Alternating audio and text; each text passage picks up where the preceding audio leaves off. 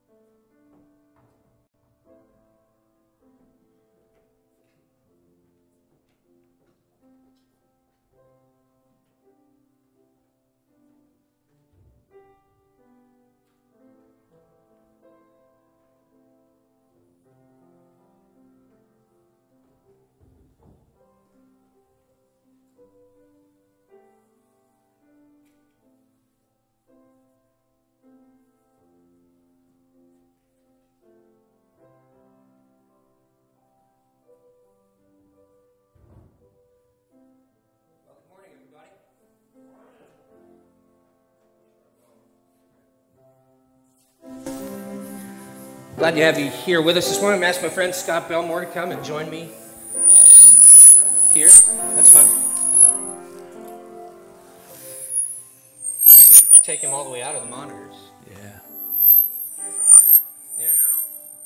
that's live. Is that me for you? No, that was me.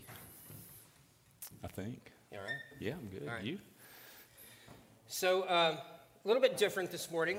Uh, we've been working our way through the book of Mark for many months, Okay. uh, which has been fantastic. And actually, Jason is going to wrap that up next week with um, some interesting text from the end of Mark, the uh, handling snakes and all that stuff that All right.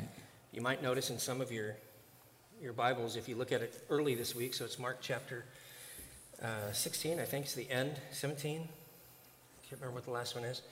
11 verses there. In the ESV, you'll see them. They'll be bracketed. The one that we normally use here.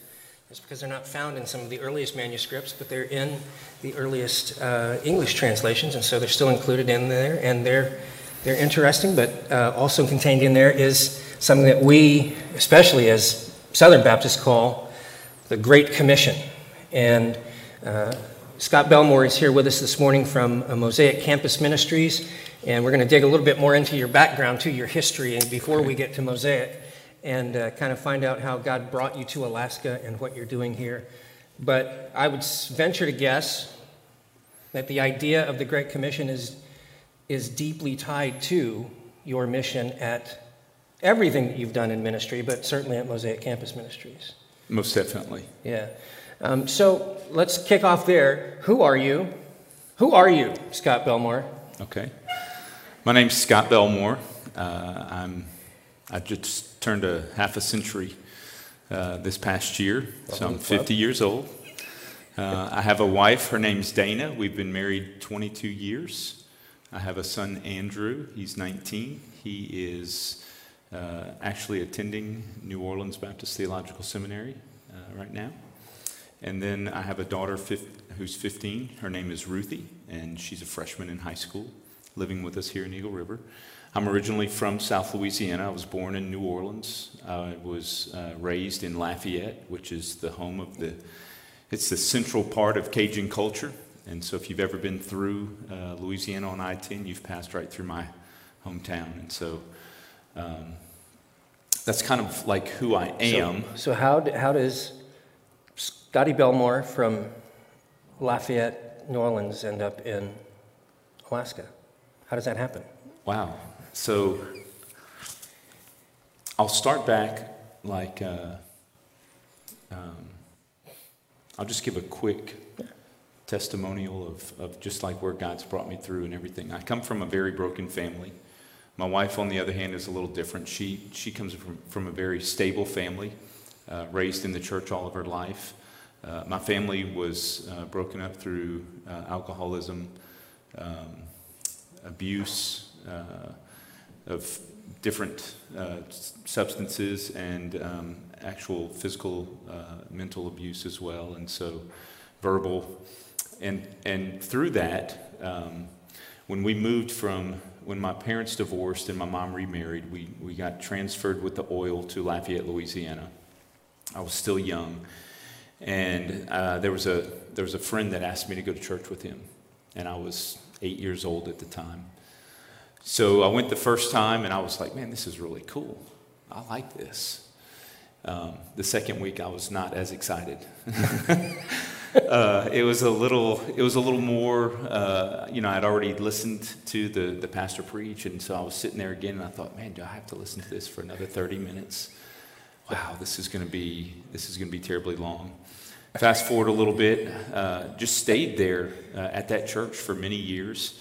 Uh, entering into my freshman year of high school, I had a Sunday school teacher who was very um, intentional about wanting to get uh, more into my life um, with the gospel, with uh, who Jesus is, wanted to see me come to a saving faith uh, of that. And so he would invite me to his office. We, his office was right across from our neighborhood, and, and you know I'd say, well, you know, I'm just I've got stuff going on, got stuff going on. I passed that up for about eight weeks, and finally I just I just said, you know what, I'm to go I'm to go sit and meet with him.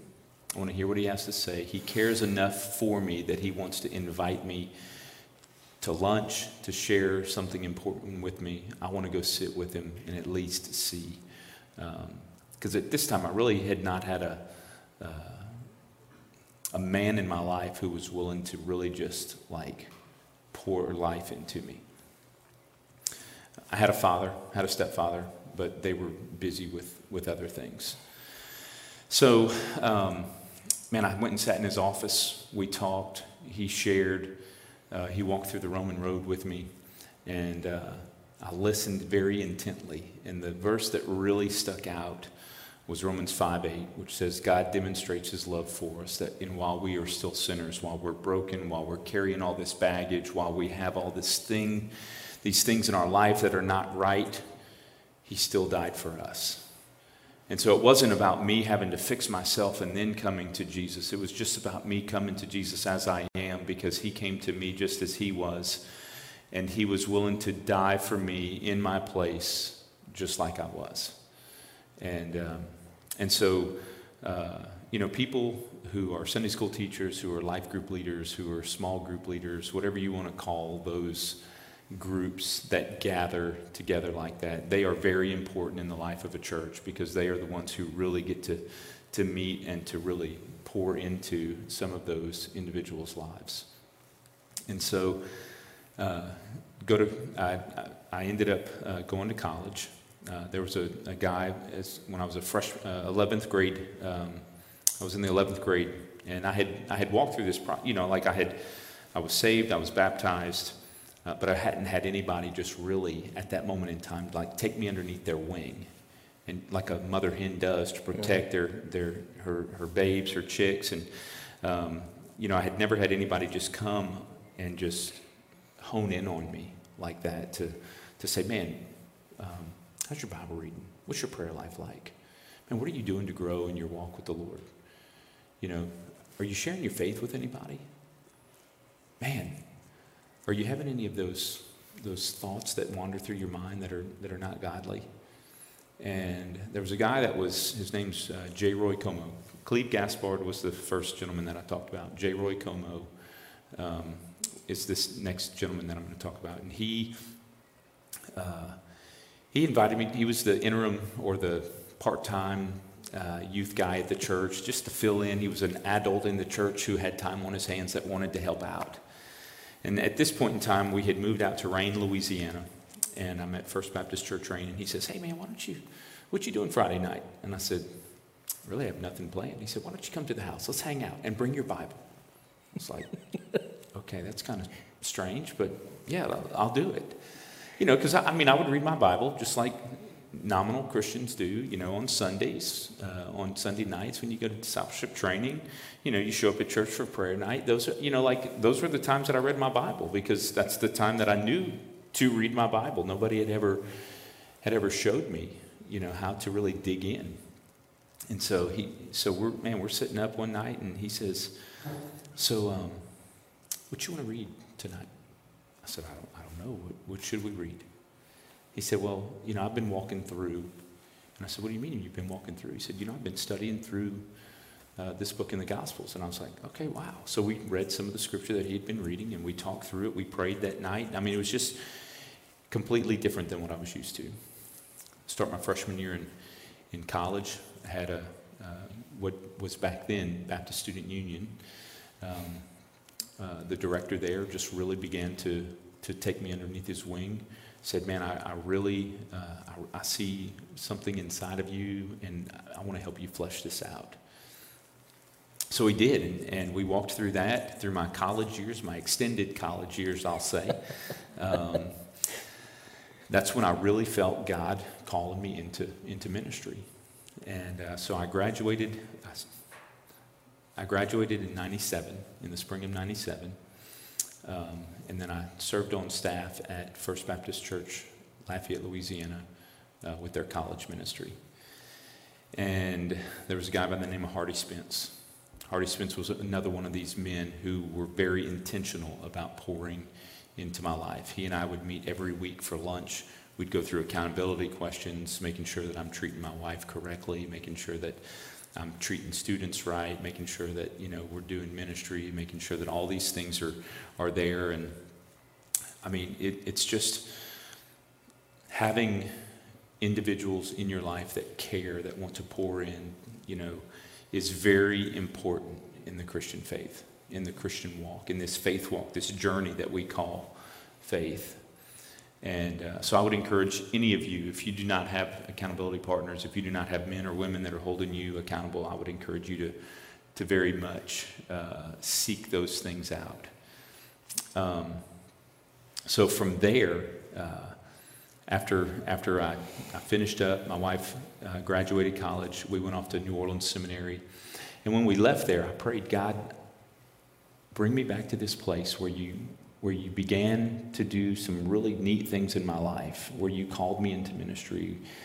Bring me back to that place so that I can finish out what you've called me to do here. Go off to New Orleans Seminary, went up to Huntington, West Virginia, served there for a couple years. God called us back to Lafayette. I was serving as the Baptist Collegiate Minister, the BCM Director at uh, UL Lafayette, which is my alma mater. And from there, we started bringing teams up to Alaska. And Tracy, when I got back to Louisiana, when I got back to Lafayette, I knew God had answered that prayer, that He was bringing me back to the place where He had called me, where He started something in my, in my life that He wanted me to finish out what I had begun.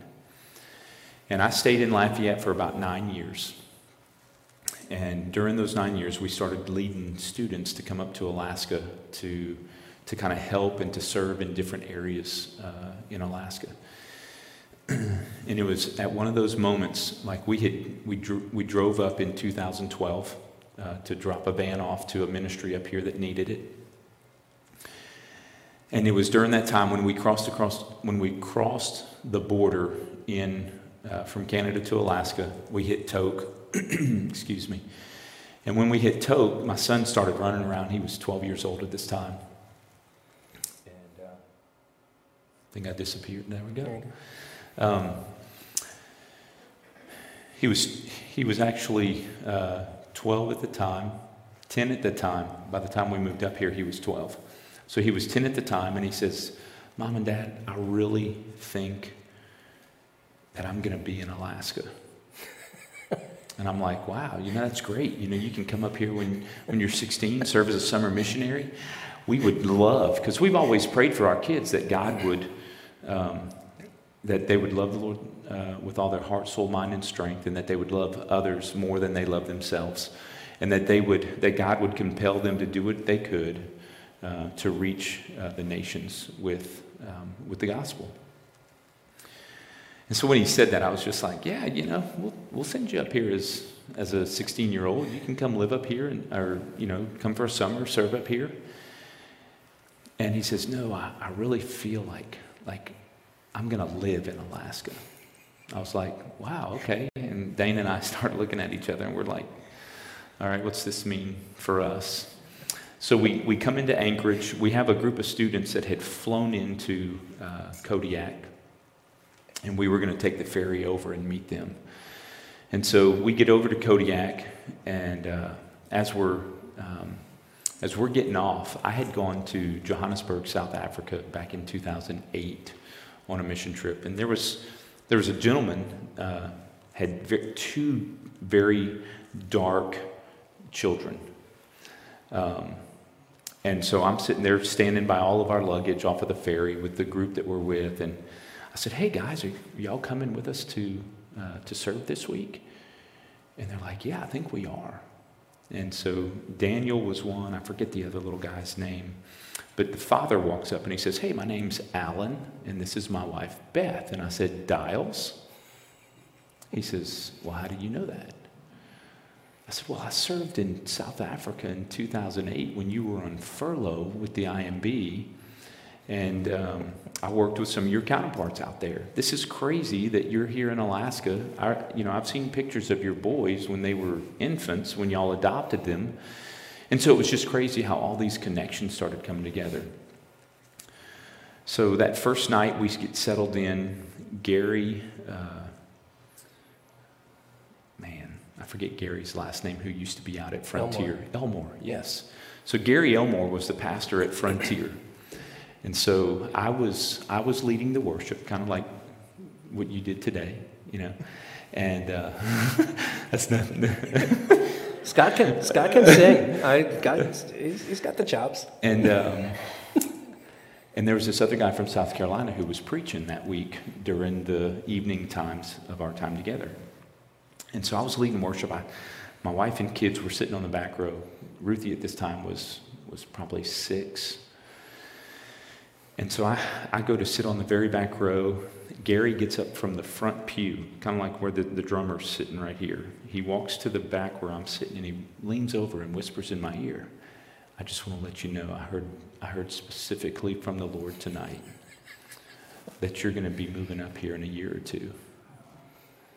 And I just kind of, I was like, okay. And what, what's also kind of funny about this, if you know Gary, that's not Gary's normal like mode of operation. Uh-uh.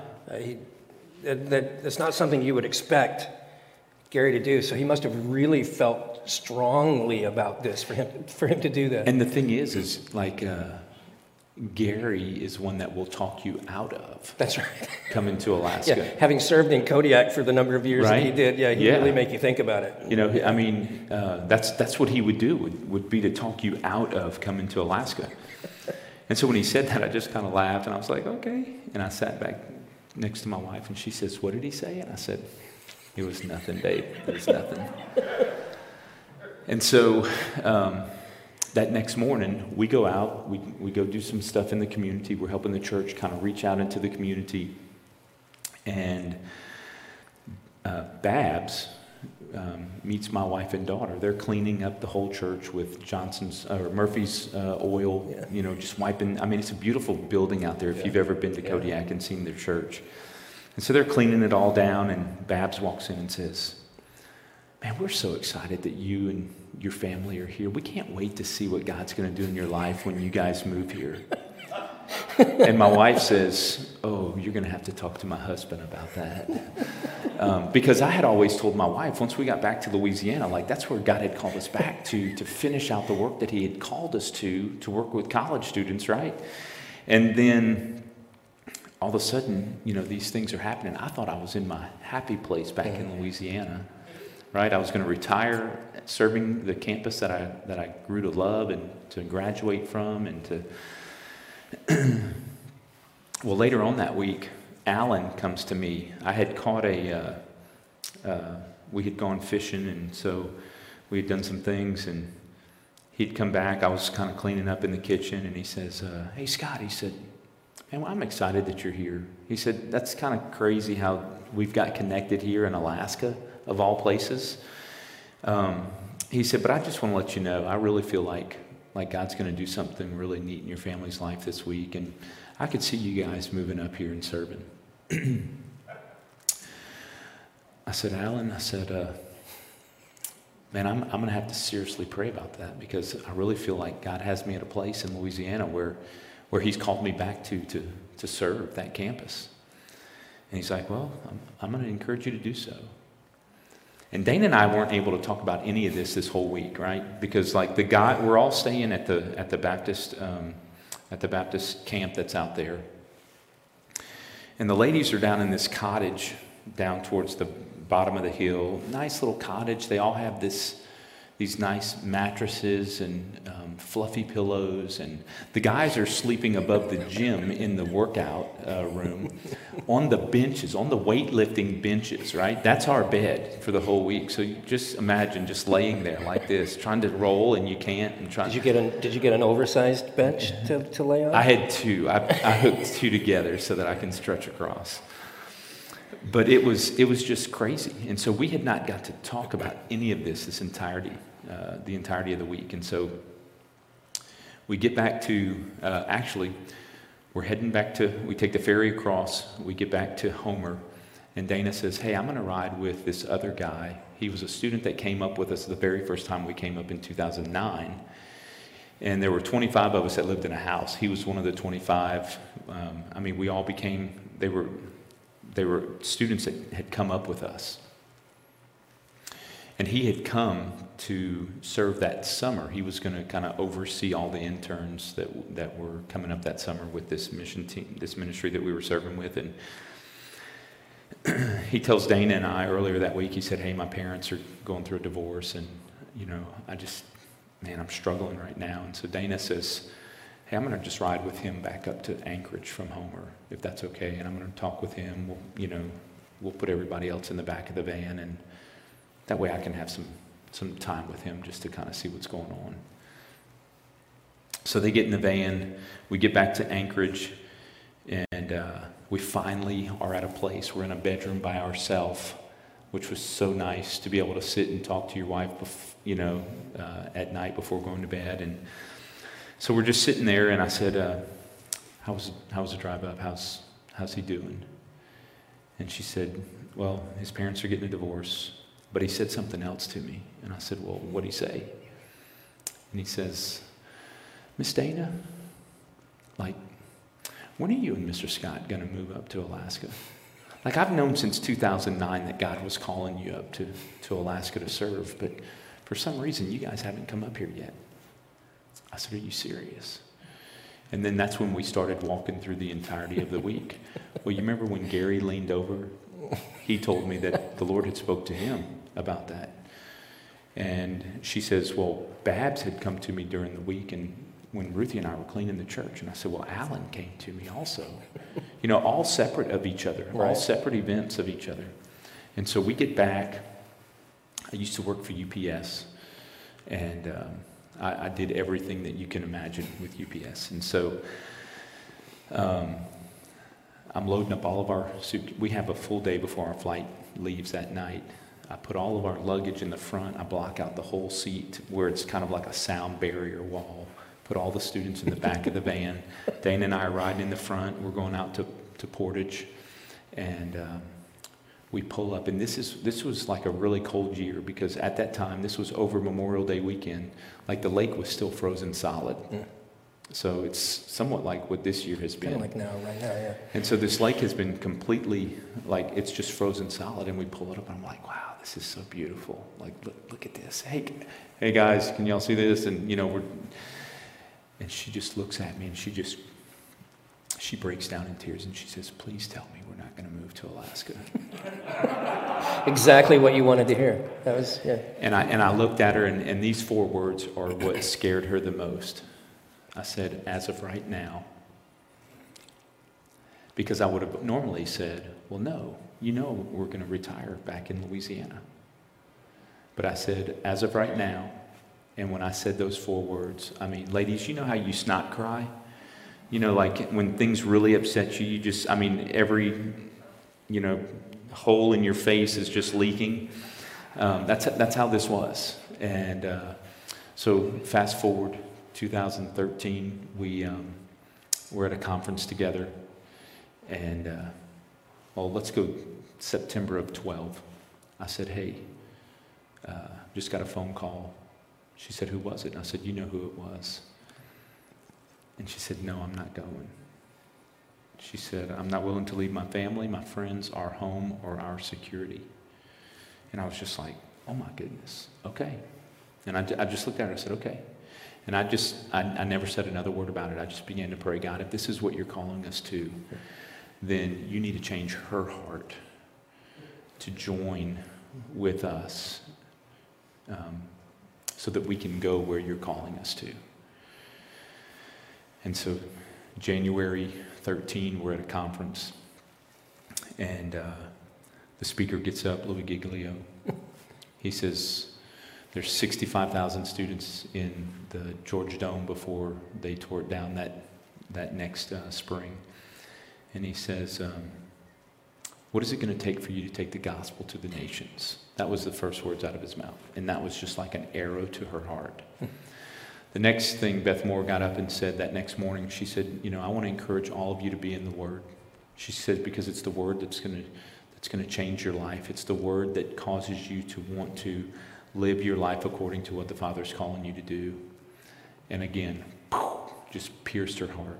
And so as we began to talk, we, we just began to, to pray more. And like she actually opened up a little bit more um, when I got home from that trip on that, when we got home on that Friday, immediately I left uh, to serve with IMB in Naples, Italy for a week.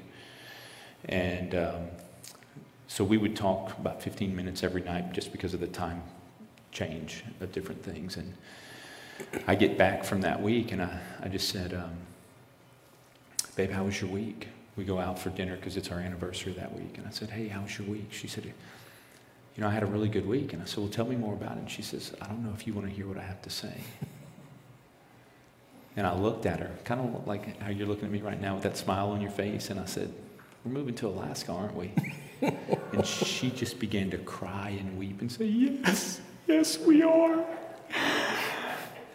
And all of a sudden, instead of her being fearful, I became fearful. And it wasn't because, you know, like I, I started thinking back to those four things that she said, and she said, you know, I'm not leaving uh, our family, our friends, our home, or our security. Well, family's family, you know, friends are friends. Our home, we'll just have to get another structure up here. But the security was the, was the kicker. I'm 42 years old. I'm a husband. I'm a dad of two. I've got a great uh, ministry position with Louisiana Baptist Convention. S- security, right? Well, back in 2008 is when the North American Mission Board said that they would um, they would only begin to s- support their church planters, not their other missionaries out on the field. So I knew at that point in time, oh my goodness, I knew exa- I know exactly what she means by security. We're going to have to raise all of our support. Man, I'm just freaking out. Like, whoa, this is craziness. So, the middle of that week, a guy comes into my office. He says, Scott, I need to talk to you. I had been serving at a church for two years as an interim, helping out. And I had resigned back in December before going to this conference and everything. And he comes back to my office and he says, I need to talk to you. And I was like, Yeah, man, let's talk. Is everything okay? How's Sherry? How's the kids? What's going on? He said, Man, I was in the Word this morning. I started praying and God pricked my heart, said, I need to come see you. And I was like, Okay, what, what's going on? Tom, tell me what's happening. He reaches in his back pocket, pulls out his wallet, hands me some money, and he says, This is for when you move to Alaska.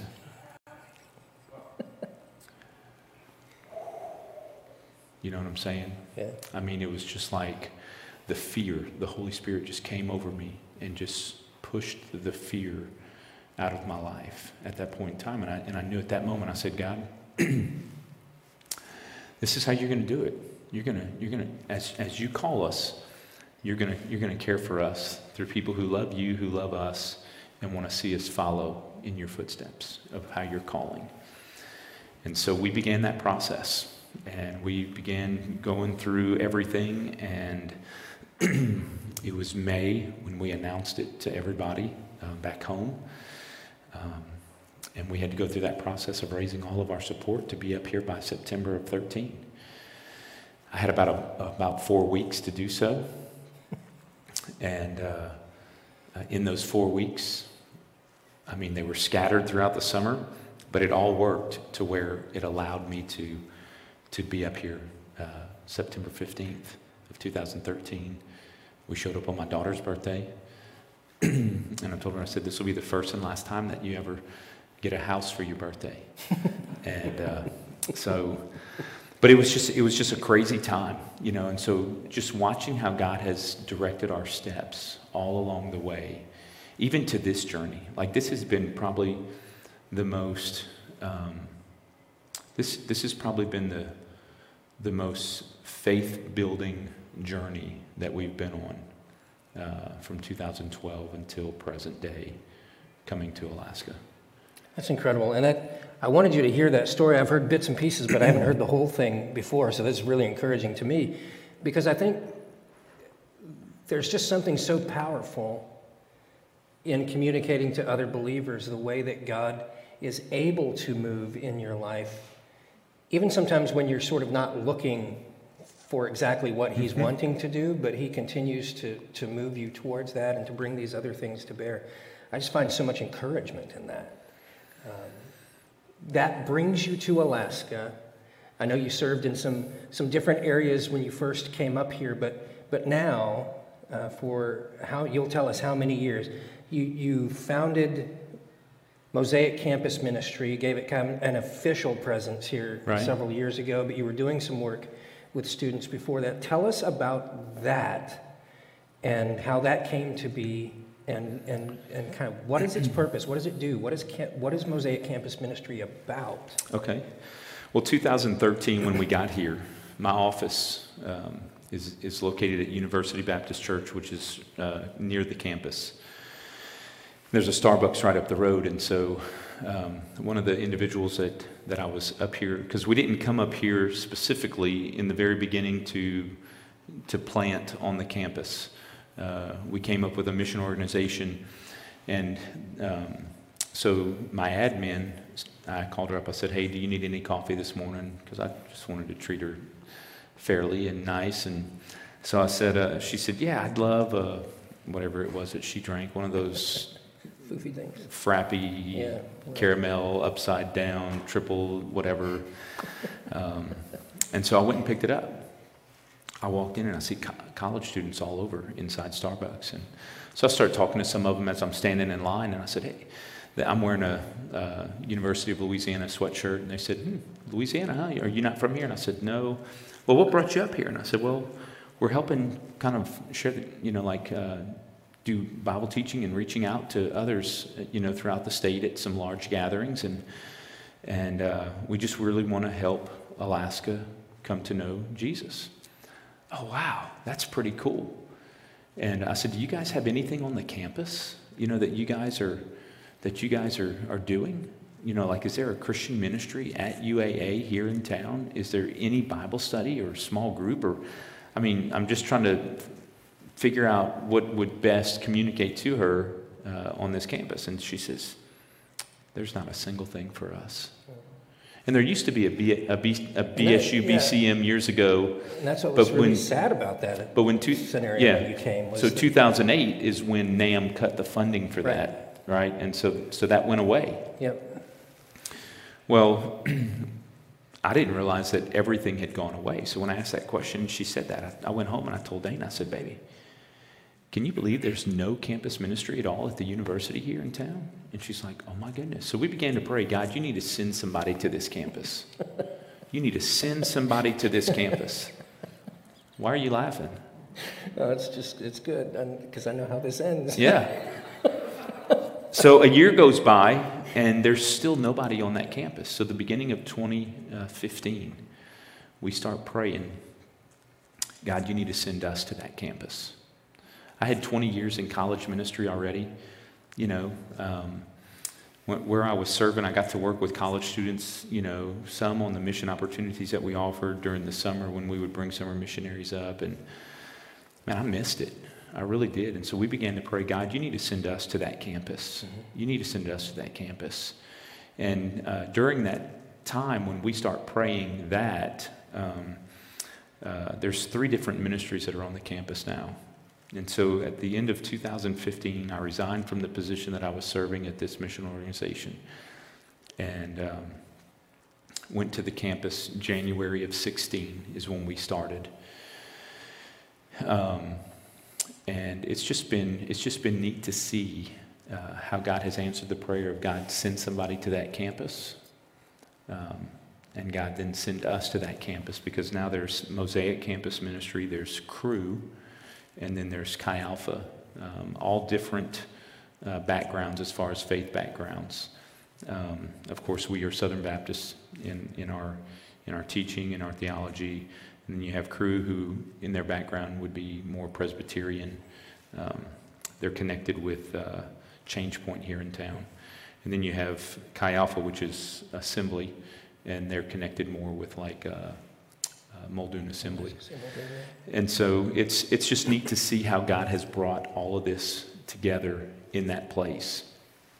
And, uh, you know, to, to have colleagues and other students there that we can encourage that are believers in Jesus that, um, you know, like the three of us, we, we meet together and we pray uh, over the campus. And um, it's, just, it's just neat to have that in place. But, um, you know, when we were first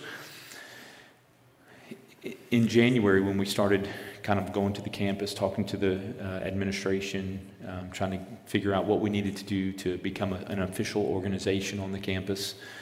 Um, they said, Man, just go out and start recruiting. We'll give you a year to recruit. And I was like, Wow, okay.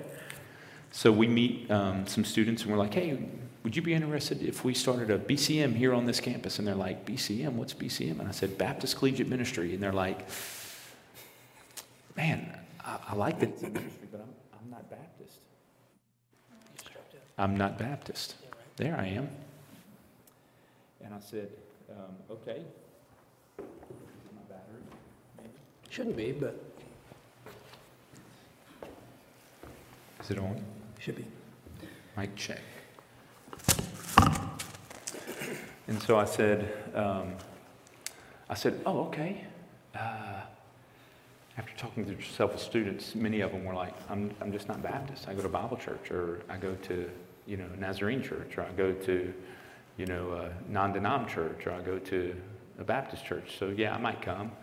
And I was like, hmm, okay, we need to rethink this.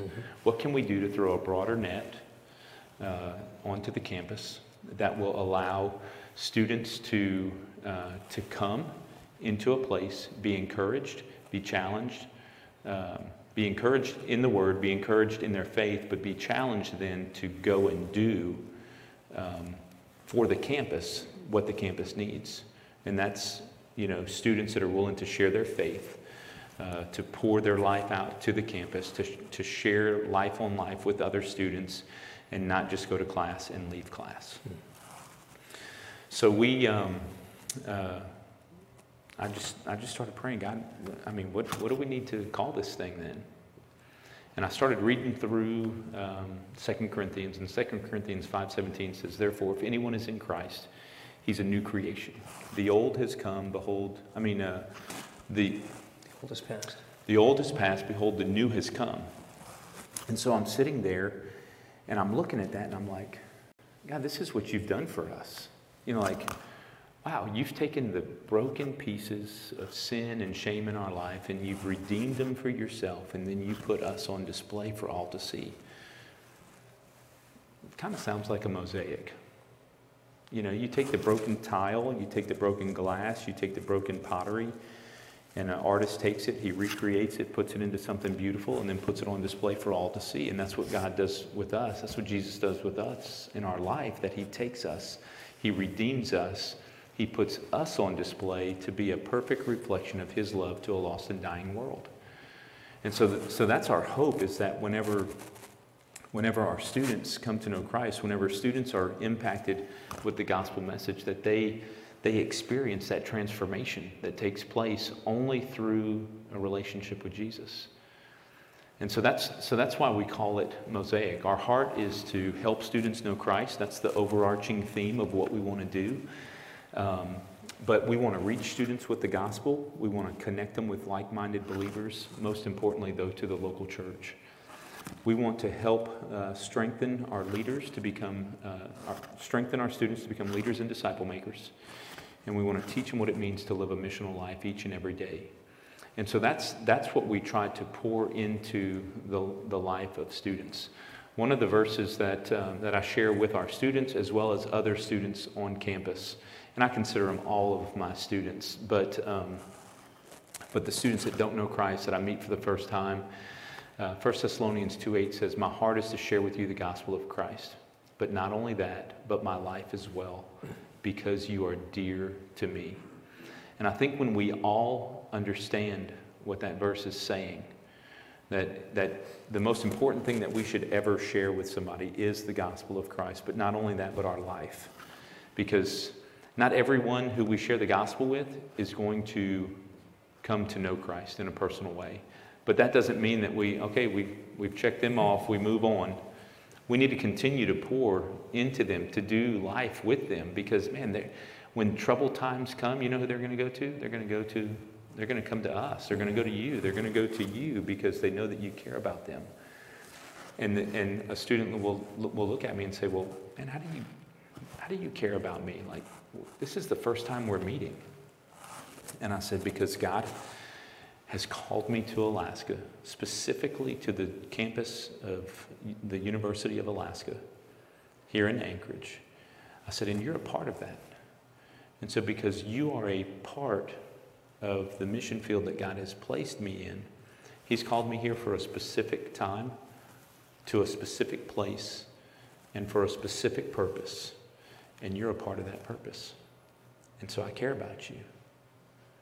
And uh, man, they, he just, they kind of look at me a little dumbfounded. I said, man, look, if this isn't something you're interested in, I'd just like to have some conversations with you sometime. Authentic conversations. If you have questions about Jesus, if you have questions, or if you, if you even want to just like throw something strange out there and just talk to me about, hey, what is it? Um, you know, why does the Bible say this? Or what does this mean whenever the Bible says this? Or I said, let's just sit down and talk. And that begins to open up more conversations and being able to take students through, um, like, uh, I'm meeting with a, uh, an international student right now. And um, we're walking through the Gospel of John together. Uh, he, he has a, a background of, of church, but um, unsure if, if he's a believer in Jesus. And so um, we're walking through that, and I'm hoping through that, uh, this time of us walking together, that it will open his eyes to the truth of the gospel, to the truth of who Jesus is, to see when Jesus says all of the I ams inside of John, that uh, he will, it will click in his, in his heart and in his mind, and he can't, he cannot stop himself then from confessing with his mouth uh, that Jesus is Lord. And so that's, that's our hope. And that's why we're on the campus, Tracy. That's, I mean, we love what we do. Um, and uh, yeah, we just, we, just, we just want to see people get behind and be a cheerleader for us as we're out on that campus. Well, and that's, you know, ultimately, there's a few reasons why I wanted you to come today. One, I wanted people to hear your story because I think that's encouraging to see how God uh, moves miraculously across distance and time to bring his, uh, his plans together, and that hopefully we plug in and become part of those. And the way that you guys have been obedient to, to that, I think, is, is an encouragement to other believers. But also, you know, Christ Community Church, you know that for the past a couple of years, we've been progressively increasing our emphasis on connecting with and supporting other local ministries that are brotherhoods or sisterhoods to us through other churches or causes that we see that uh, celebrate the, the values of the Christian faith that we want to see advanced. And, and so, you know, we still give to the International Missions offering Mhm. Lottie Moon at Christmas time. Um, last month, we, our emphasis was Laverne Griffin Camp, Okay. uh, which is uh, setting up, by the way, to have a, a fabulous season this year. Yeah. Uh, they're booked from mid-May into October, which is, is honestly never happened. And so continue to pray that God will guide that and provide that opportunity and, and that things will stay open and we'll be able to do that safely because that, that gives us this opportunity to share the gospel. I mean, that's at the core of it, is Right. to share the gospel. And then we have this ministry here that Scott and Dana have been leading their whole family. I mean, your whole family's been involved in Yeah. the work of this ministry because that's how it goes, right? That's right. Um, that is I know correct. that the, uh, the newsletter, I think Dana does the lion's share of that work, doesn't she? She, she crafts everything. Like I provide the pictures, and I'll say, "Hey, so why don't you like uh, maybe write on this?" And she's like, "I got this. Don't worry." um, she's a wordsmith. I mean, she does a, a great job with that. Um, we've got a table set up out in the in the foyer area, right underneath um, opportunities. And there's a tablet out there. If you guys want to receive our newsletter, it comes out once a month. One should be coming out, I think, like this coming Tuesday. Uh, it comes out once a month, um, and it's got uh, stories in there about our family and about ministry that goes on. And so uh, we'd love to uh, attach you to that so that you can know how to pray for us uh, each month and during the semester. And it, is actually one of my favorite newsletters to receive because it does have stories pictures and things like that. The Greasons also, by the way, do a fantastic uh, newsletter. They will be our focus uh, next month, which is going to be exciting, the ministry that they're involved in through uh, Send North and Send International. Um, but this month, so last month, right, was Laverne Griffin Camp. Uh, our church gave collectively about $1,000 towards Laverne Griffin Camp. It's fantastic. This month, it's Mosaic Campus Ministry. One way that we can support them is financially because um, Scott doesn't have a big bowl of money out there that just sits around, hopefully, that he just draws from. You still are raising support all the time, right? Every year. Nobody is bankrolling this, this effort for you. Is that correct? That is correct. Um, the thing that we do is, uh, when we moved up here, you know, we had to we had to raise support for our family, uh, for our health care, for our retirement, you know, with with Guidestone. And uh, when we started Mosaic, uh, we were going to have to raise all of the operating expenses for that as well.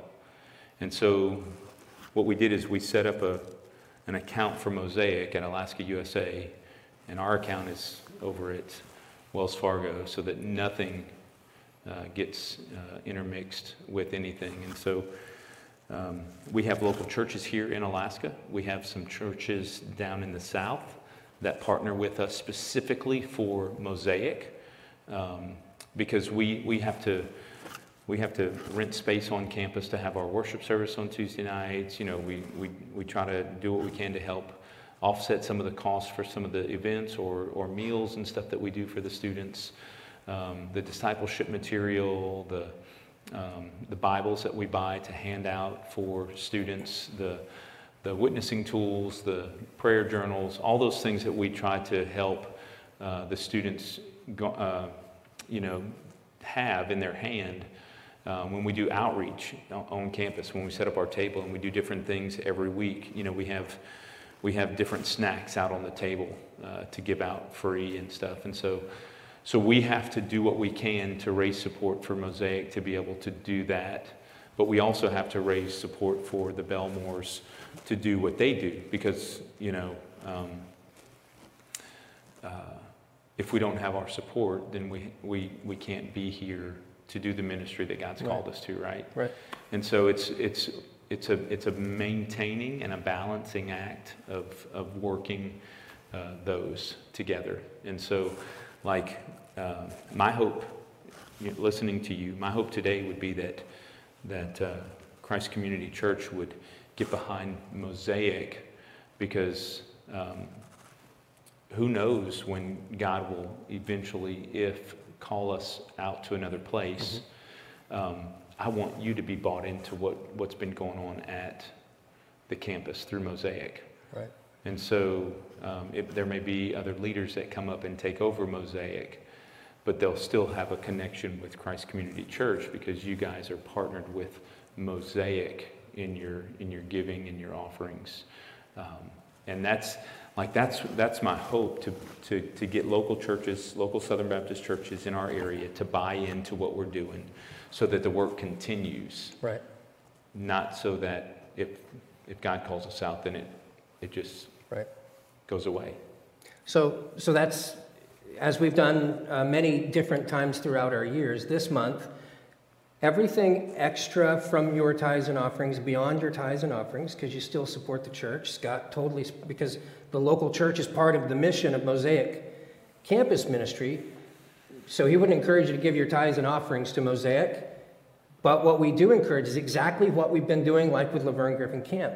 If you have some additional offering that you can make and you're looking for a place to put that that will honor God and support something that is valuable in our community and now even across our state, because you're not just here at UAA, you have a presence around uh, the state and other campuses, then if you will give through the, the donation portal or you send a check in, whatever you want to do, you mark that for missions for the month of April. Everything that comes in for missions is going to go to Mosaic Campus Ministry. And that's one way that we can support them. But I know that because of our successful interaction with Laverne Griffin Camp, that is opening up opportunities for us to also serve alongside and to work alongside the camp in some things. Um, the same thing uh, has happened with uh, GraceWorks. We've offered this building every summer, and, and Lord willing, we're actually going to have a season this year where GraceWorks will be with us, and that gives us an opportunity to work alongside them. That's really the ultimate goal that I'm hoping for. Is like you said, that there's buy-in from our church and other churches to the value of the ministry. This is an easy place to start. Is to to write a check, right? Or to punch the buttons and, and give $20, $25, $50, $100, whatever it is. That's an easy place to start, and it does have an impact. It's Yes. important. But hopefully, that's not the end of it, because we've really tried to build a culture here at Christ Community Church where we don't give and forget, but we give towards a purpose, and then hopefully, God opens some avenues for us to be able to engage with uh, that ministry or to support in other ways. So, if we start with some giving, ultimately, what are some other ways that folks like these, churches like ours, can, can work with or support Mosaic Campus Ministries? So we have um, uh, opportunities where, like on Tuesday nights, if, uh, if a church would want to help provide a meal for uh, our Tuesday night gathering. Um, right now, we're doing, we would normally have like a full worship service on campus. We would then um, try to do something once a month there uh, on the campus where we would serve a meal. And then the other weeks, we may go around to different little places, uh, Wendy's, Taco Bell, you know, whatever. Um, but that way, we're, we're not only spending time in the Word, but we're spending time building relationships with others, deepening those relationships uh, around a meal. And sometimes it's, it's during those times there that people just really let their hair down, um, feel a little freer in having some conversations with you. And so um, that would be a, a great opportunity.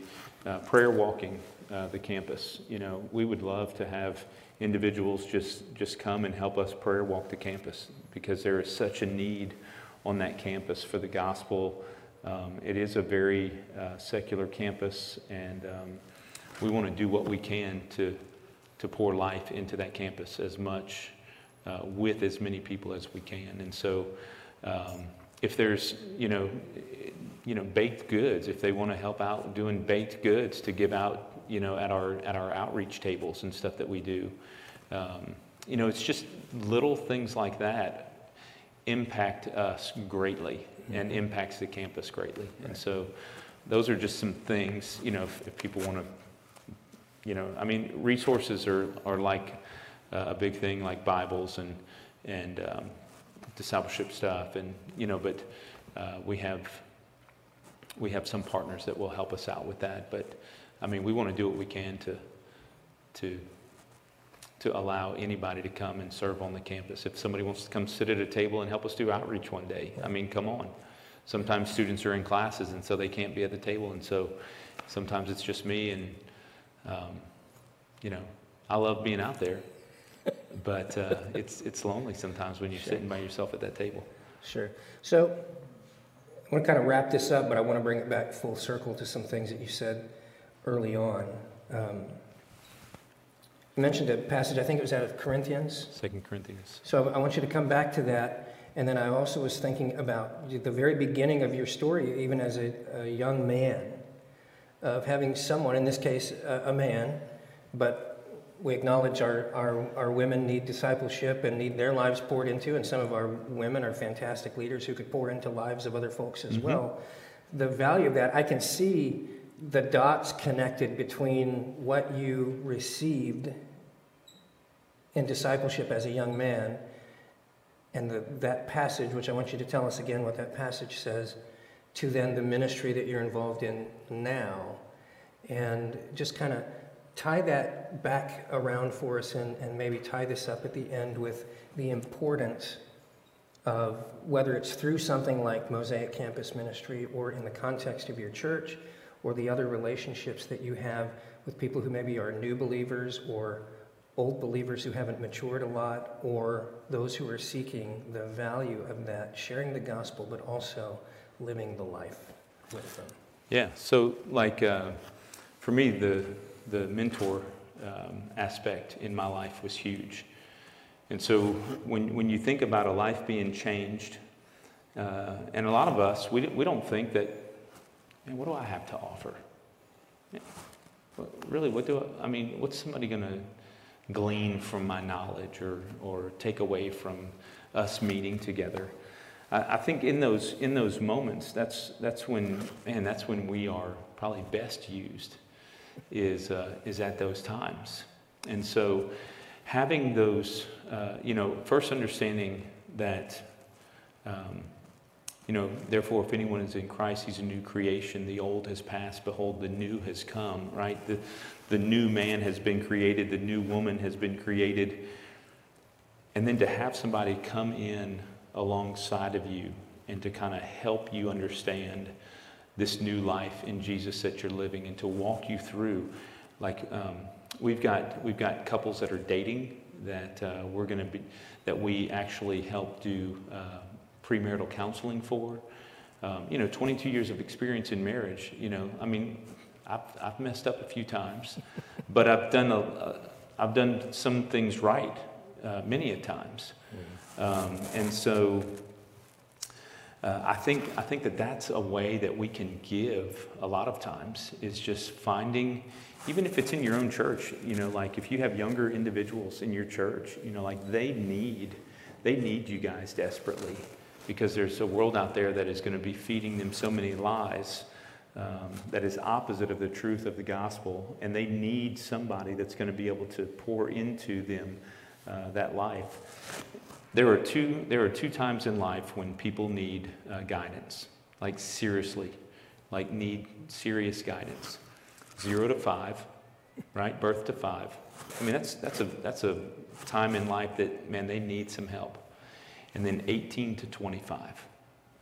Because there are, there are decisions that are being made during that point in their life that will either uh, it, it could ruin them for the rest of their life, or it can set them on a path that's going to um, that's going to cause them to flourish for the rest of their life. And so, if if there are individuals um, that are pouring into your life, I mean, like that's that's what put me on the path of working with students, is because I had individuals who loved students, who cared for students, who poured into me as a student, which caused me to want to do the same. Um, and when God called me into, into vocational ministry, I mean, I, I, knew that that would be the path that I would take um, because it's, it holds such an important place in my life, right? Yeah, sure. That's fantastic. Well, thanks for being here with us today. It's good I want to pray here. for you before you go. Um, I love you. you. You've been a good friend in ministry. And uh, by the way, Christ Community Church has benefited uh, a few summers from some of the, the interns and students that have been with uh, Mosaic Ministry. Uh, we had um, Paige. Paige was here with us for a, a great season, and we loved having her around. There were a couple of other ladies that hung out with us for a whole summer. Some that came and hung out with us at the, the parks for Graceworks Ministry. So it, it that demonstrates, and it's not just Christ Community Church, but I know that Scott has made it a, a point to try and engage with other ministries and churches like ours around city. And so I'm thankful for those, uh, those times that you've been able to do that with us because it adds to what we're able to do and then it also expands our thought of ministry and vision. So, Yeah, uh, can I share one more thing? I don't know how much time we have. If we're over time, I have no yeah, clue. We're, we're pushing. Okay. So, um, like this summer, we have, we have some summer missionaries that are coming up with us again. And one of our thoughts this year was instead of just keeping them in Anchorage, was to show them the, the ministry need, the, the, the need that's around the entirety of the state. And so, um, and these are things that you can pray for us as we are going to be serving this summer, because our heart, the summer shuts down on the campus for us, right? I mean, there's, there's nobody there. So we want to, in, we want to invest in, in the, the uh, university. We want to uh, connect with our community so that it then strengthens the local church. And so we are, we're going to start out, we've got 10 and a half weeks this summer. We've got, uh, we're going to be in Kodiak, then we're going to bounce to Anchorage. We're going to bounce to Juneau, bounce to Anchorage, Valdez, Anchorage, Fairbanks, Juneau, Anchorage, Anchorage Nice. is how we'll finish this summer.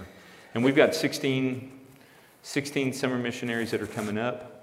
Uh, and we have a, a small mission team each week that's going to be with them as well. And so, Something else that I've always um, respected and admired about the ministry that Scott does here is it will never be so 2019 we did this 2020 or 2020 we're just going to pull the same playbook out and just run it again. Uh, it is he's always forward thinking he's always looking at what he did before and and analyzing saying did that work? Did that not work? What of it worked what can we do differently? How can we take a different direction? What, what is God leading us to do? And that to me is a hallmark of a ministry that really is outwardly focused and really trying to achieve the things that God is uh, uh, wanting to do through you as opposed to trying to manage it to do what you want to do through it. And I respect that so much about what I've observed in the ministry that you've done over the last several years. And, and, uh, and I love that. It's great. thanks. Appreciate that. All right, let me pray for you, and uh, we're going to pray to dismiss this morning. We'll add our song that was at the end on to next week. But uh, I thought this was important, Sorry. and I wanted to make uh, this connection for you in person and not just advertise Mosaic Campus Ministry to you this month for our missions emphasis. So now that you've seen that, uh, hopefully you will uh, prayerfully seek God to give towards that, uh, that effort and that ministry and support them this month.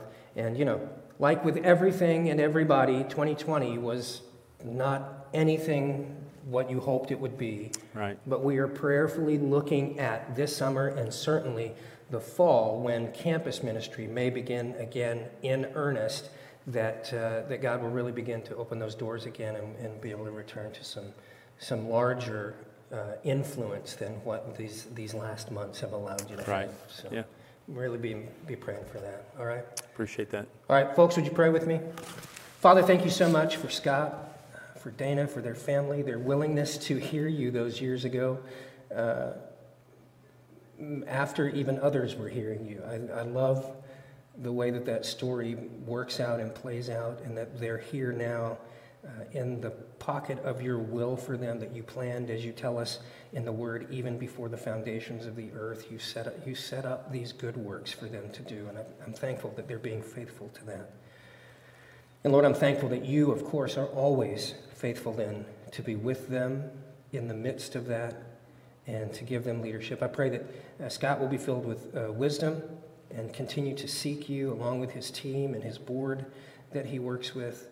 Uh, Lord, uh, begin even now, as, you, as I'm sure you already have done, begin now to plant seeds that uh, he will be able to recognize and to, Lord, provide some nourishment to through the summer and into next fall. And even now, uh, as I know that he's still having uh, meetings and one on ones with students and doing everything that he can to try and have an influence now, Lord, I pray that you will continue to, to show him how to provide nourishment through the word and through uh, living life with those students and uh, being an influence ultimately, finally, Lord, of the gospel of Jesus Christ, the good news that there is salvation for all who will believe and confess. Lord, thank you for your goodness towards us, your kindness towards us, for every mercy that you pour out to us. We love you so very much, and it is in the name of Jesus that I pray. Amen. Amen. Amen. Thank you, brother. brother. Appreciate that. Have a great week, everybody. Love you.